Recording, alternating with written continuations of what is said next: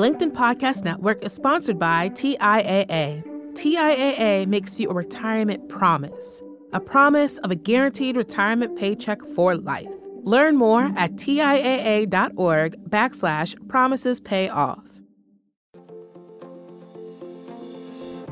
Hello, my friend, and welcome to another exciting episode of Negotiate Anything. Thanks for joining us today.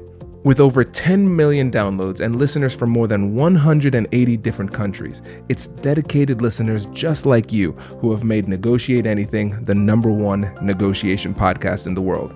I'm your host, Kwame Christian. I'm a business lawyer, mediator, author, and the proud C E O of the American Negotiation Institute.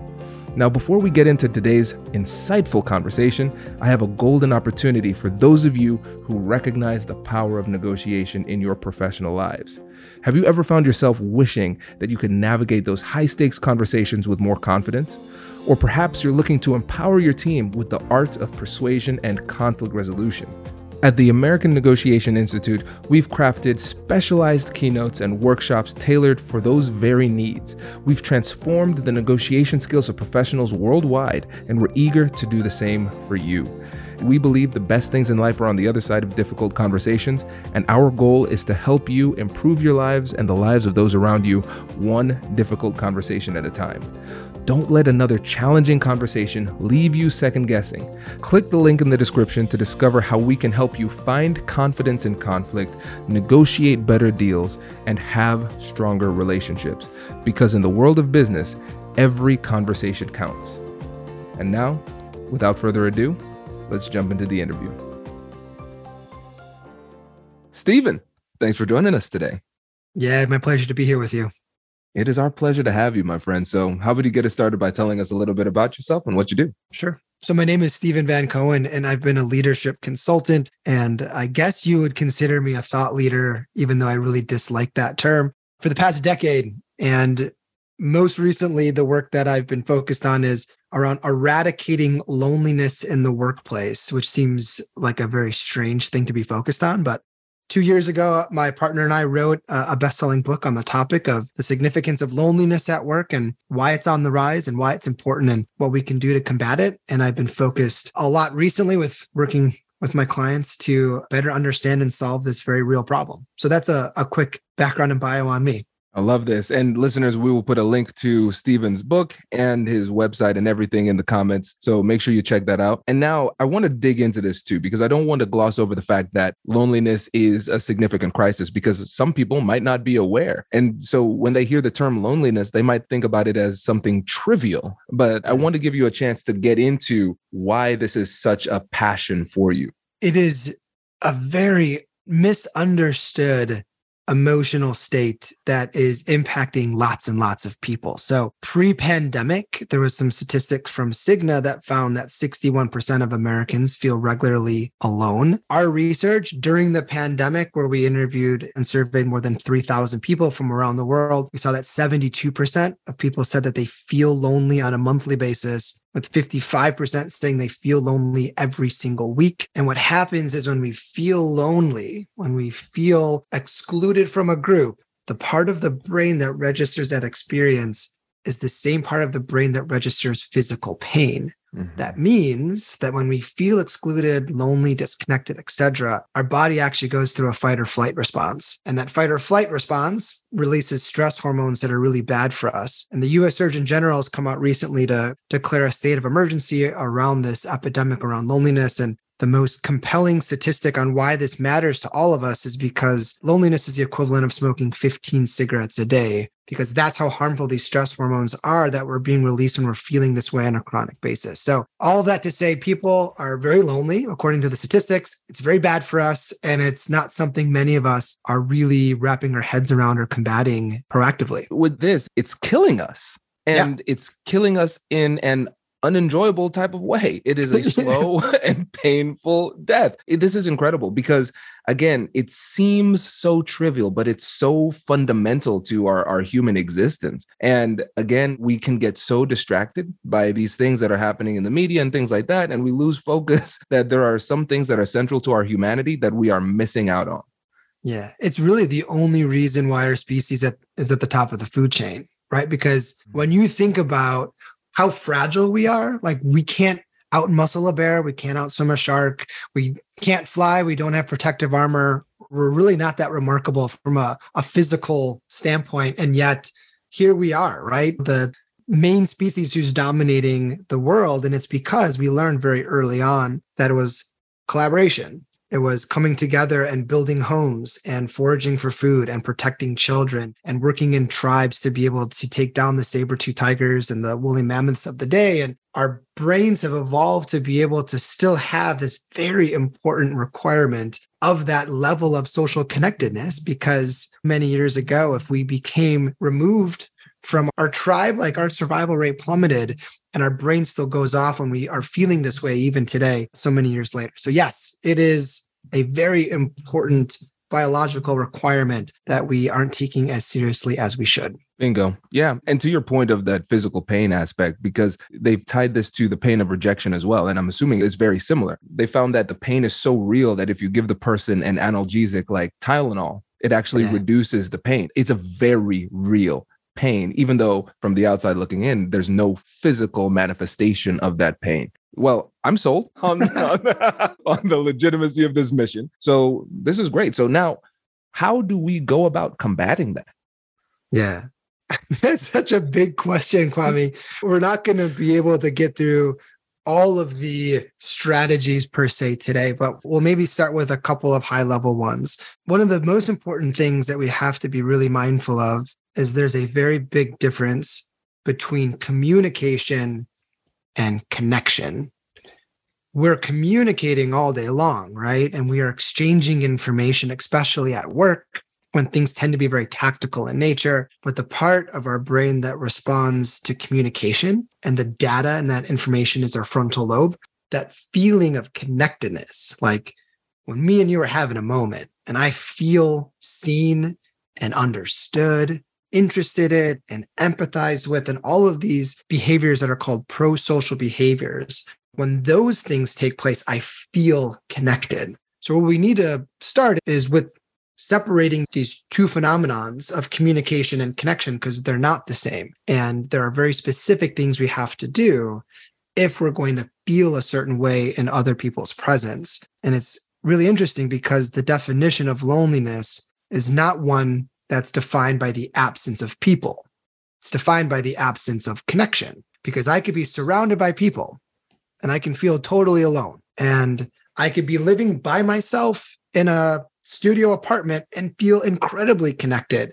It's all about the quality of my interactions throughout my day and how those interactions make me feel about my level of social connectedness. So that's a big topic that we, we can start to unpack, but we need to start there. This is incredible because I'm realizing we just really don't know what loneliness is at all, because it's yeah. not just saying, hey, you feel lonely? Great. Here's Jeff.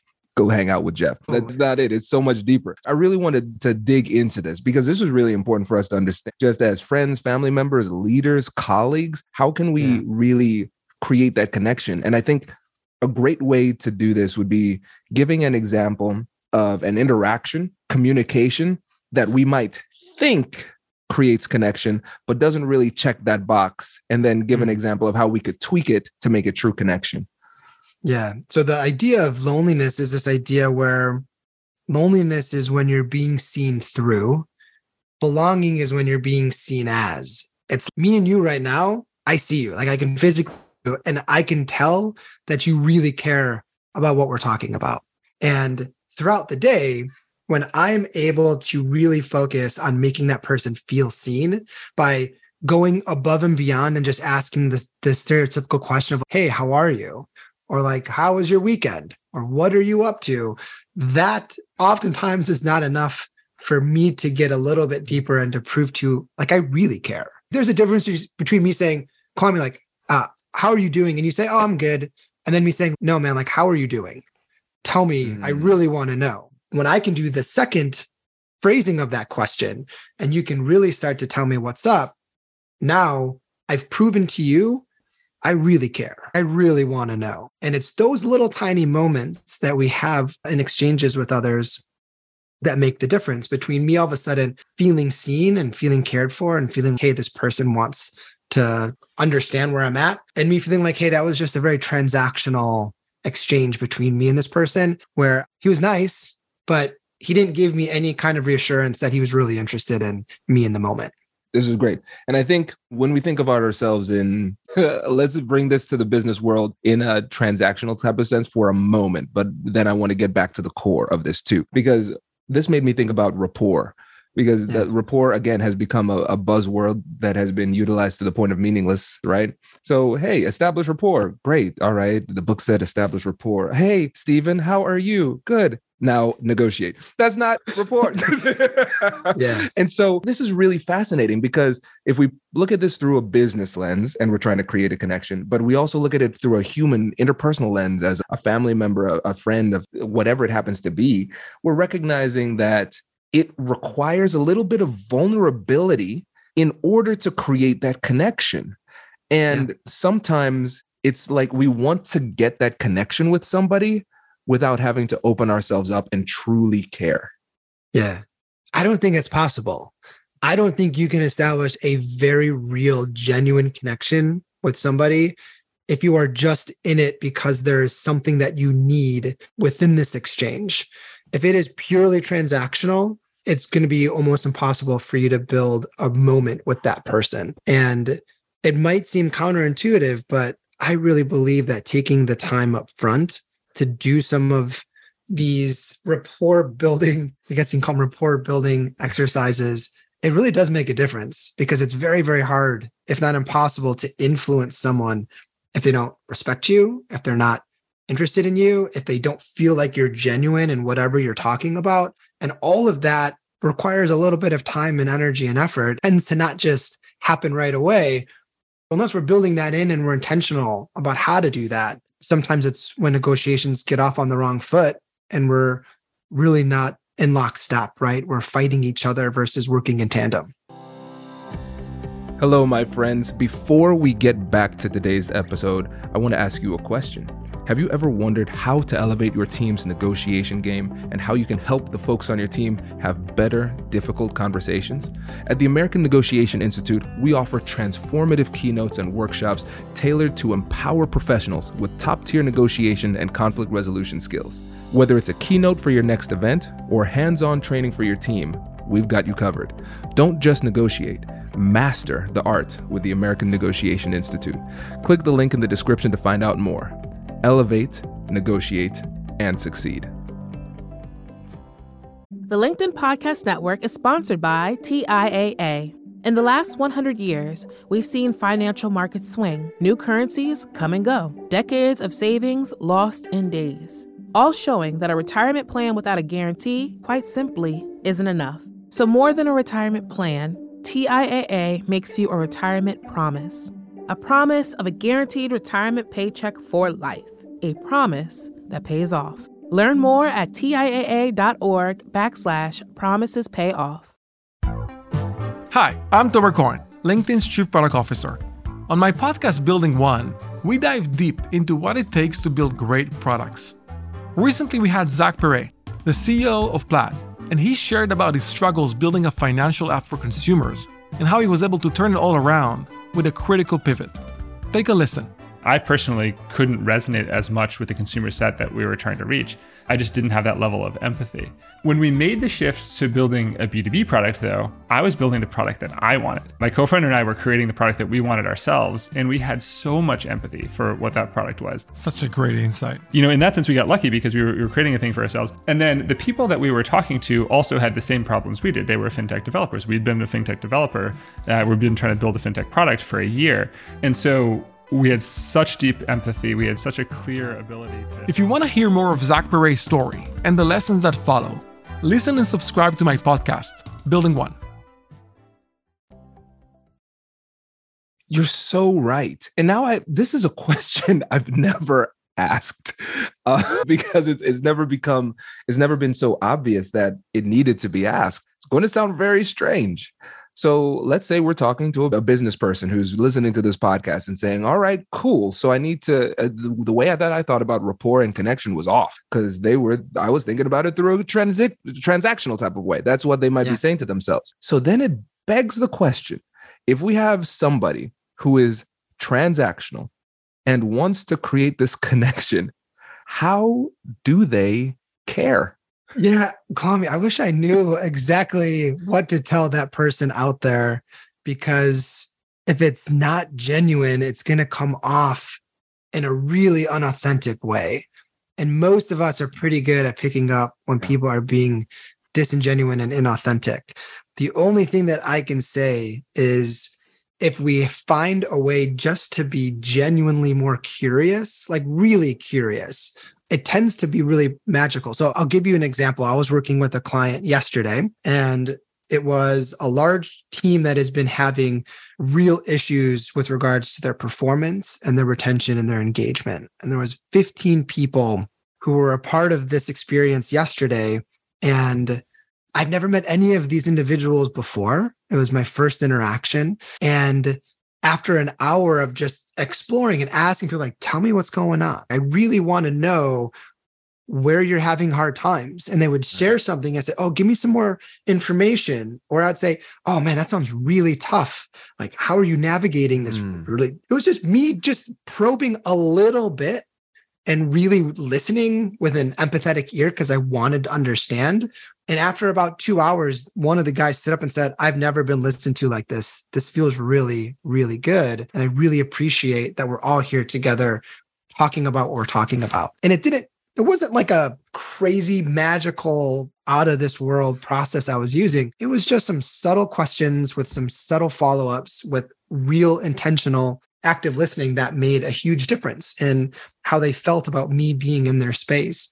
So I think if you have someone who is mostly transactional, if you can just get a little bit better at asking a few more follow-up questions and just leaning in and being more of like a conversational minor, where it's not just the first response, you want to dig a little bit deeper and understand a little bit more. Just that in, in and of itself tends to go a long way. I love that example, because you simplify it. Because I think a lot of people might have said, oh man, I need to care. Do I need to get all mushy gushy? But I like I like this. And I'm this is freestyling here. So Steven, I want to get your point, your perspective on this. Have you ever watched a show where you did not care about the show? You just happened to watch the show. And then you watch like fifteen minutes. It's like, man, I, it's, I don't even like this show, but now I'm invested. Now I need to know how, how this ends. Yeah. Yes. So I'm wondering if this is like, it's almost like a sunk cost fallacy to a certain extent. As you get more curious, you gather more information.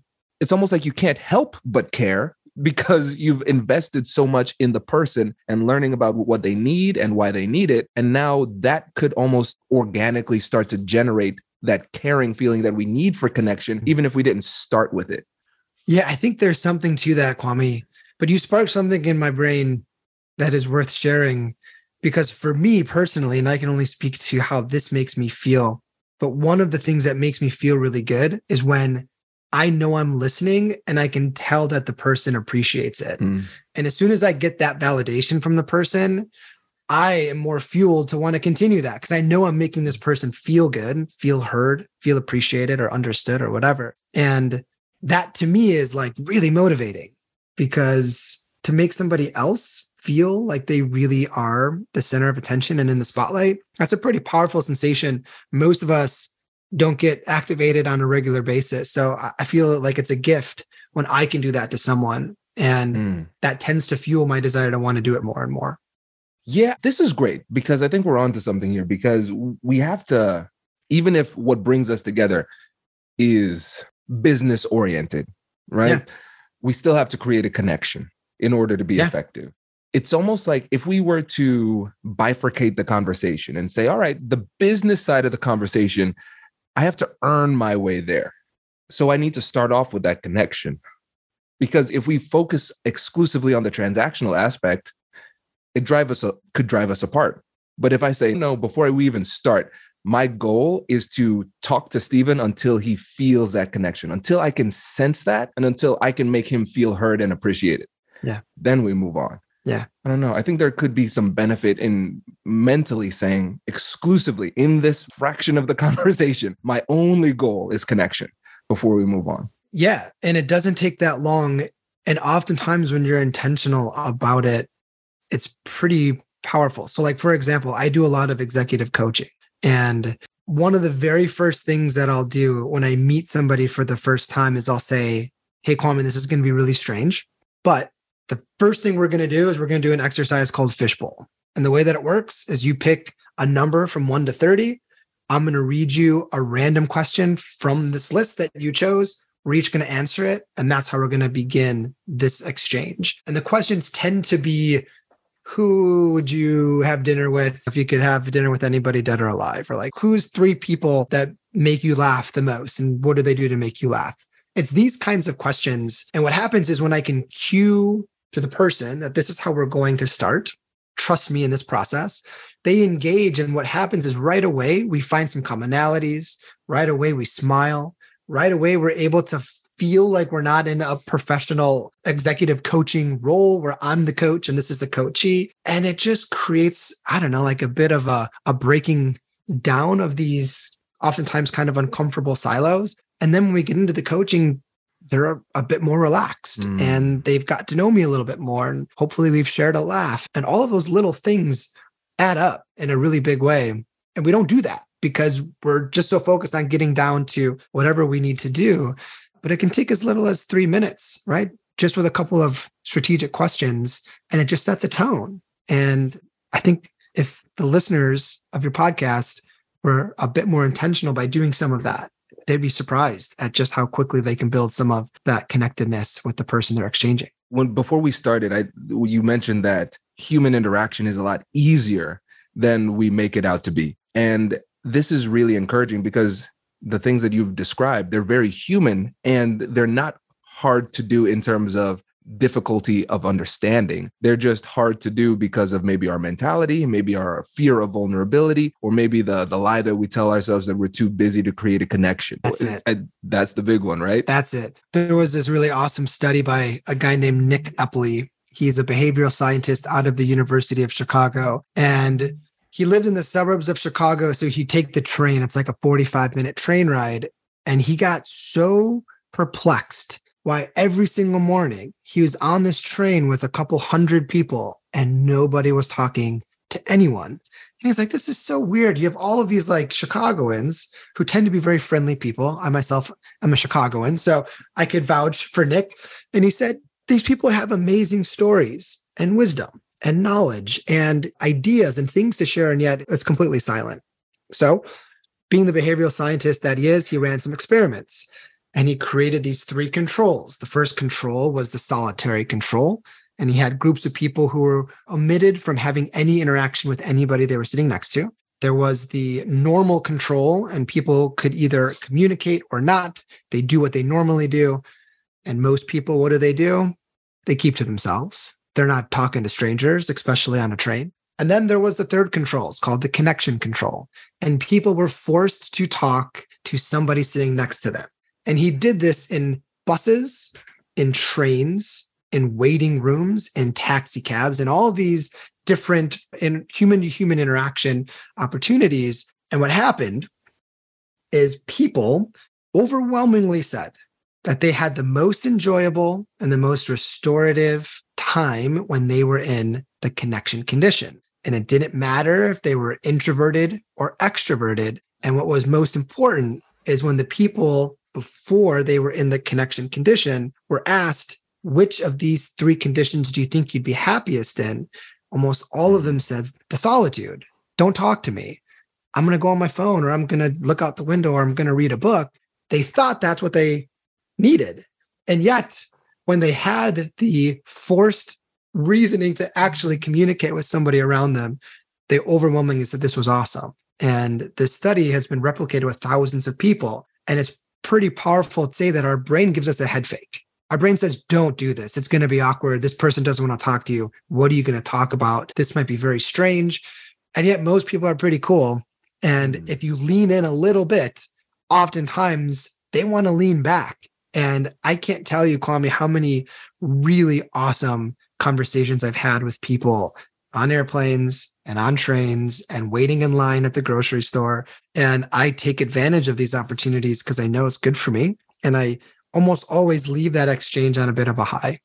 I love this. I love this. This is, it's so counterintuitive, but so important yeah. for us to recognize this too. So I want to break down a little bit how we can do this, because a lot of leaders listen to the podcast and then they have questions about culture, connection, trust, issues within teams and things like that. So let's say a leader's listening to this podcast and they want to know how they can start to fight this epidemic of loneliness and create connection in their team. What advice would you have?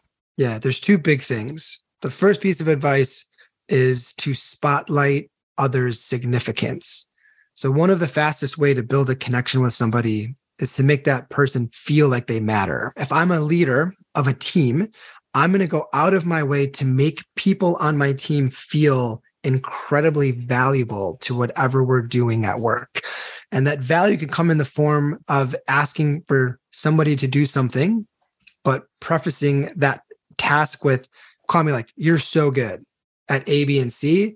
I need you, you specifically, mm-hmm. to do this for me because I can count on you to do this work, right? That's a very small shift in how we tend to ask people to do things that can make that person feel a bit more valued. I could also go to you and say, Kwame, like, I have a problem. I need advice. I need your advice. I really respect mm-hmm. your opinion. Tell me what you think I should do, right? There's all of these little things to make the people around us feel like they matter and to feel desired and appreciated. That's a huge indicator and a key strategy in making people feel more connected to you. In line, oftentimes I start conversations by saying, I love your sneakers, man. Where'd you get those? Right? Or that is a really cool bracelet. Tell me like where you found that and how can I get one? And by starting with some kind of a subtle compliment, and people love to be complimented, that breaks the ice and it makes them smile. And then it, it causes them to feel a little bit more comfortable leaning into the conversation. The second thing that leaders and all of us have to be mindful of is this concept of interruptibility. We need to be more interruptible. It's very hard to lean into the moments for social connection if we're behind a screen, if we're tuned in with our AirPods, if we're reading something. All of these little subtle cues are essentially like rejecting all of these opportunities for people to lean in and ask you questions. And at work, this is so prevalent, especially with leaders. They're so busy. They close their door. They turn off the notifications on their phone. And when people come in and try to interrupt them, oftentimes that response can be negative. And while we need some time for single tasking and to do deep, meaningful work, and we got to plan our days so we aren't interrupted twenty-four seven, the more opportunities we can lean into our interruptions and let the person know who interrupted us that they matter, that they're more important than the task at hand, that you swivel towards them and right away say, oh, I'm so glad you came to me. What can I do for you? That validates, right, to those individuals that you care. And as a leader, that's a pretty important requirement. So being interruptible, spotlighting people's significance, these are two things that I would encourage your listeners to do.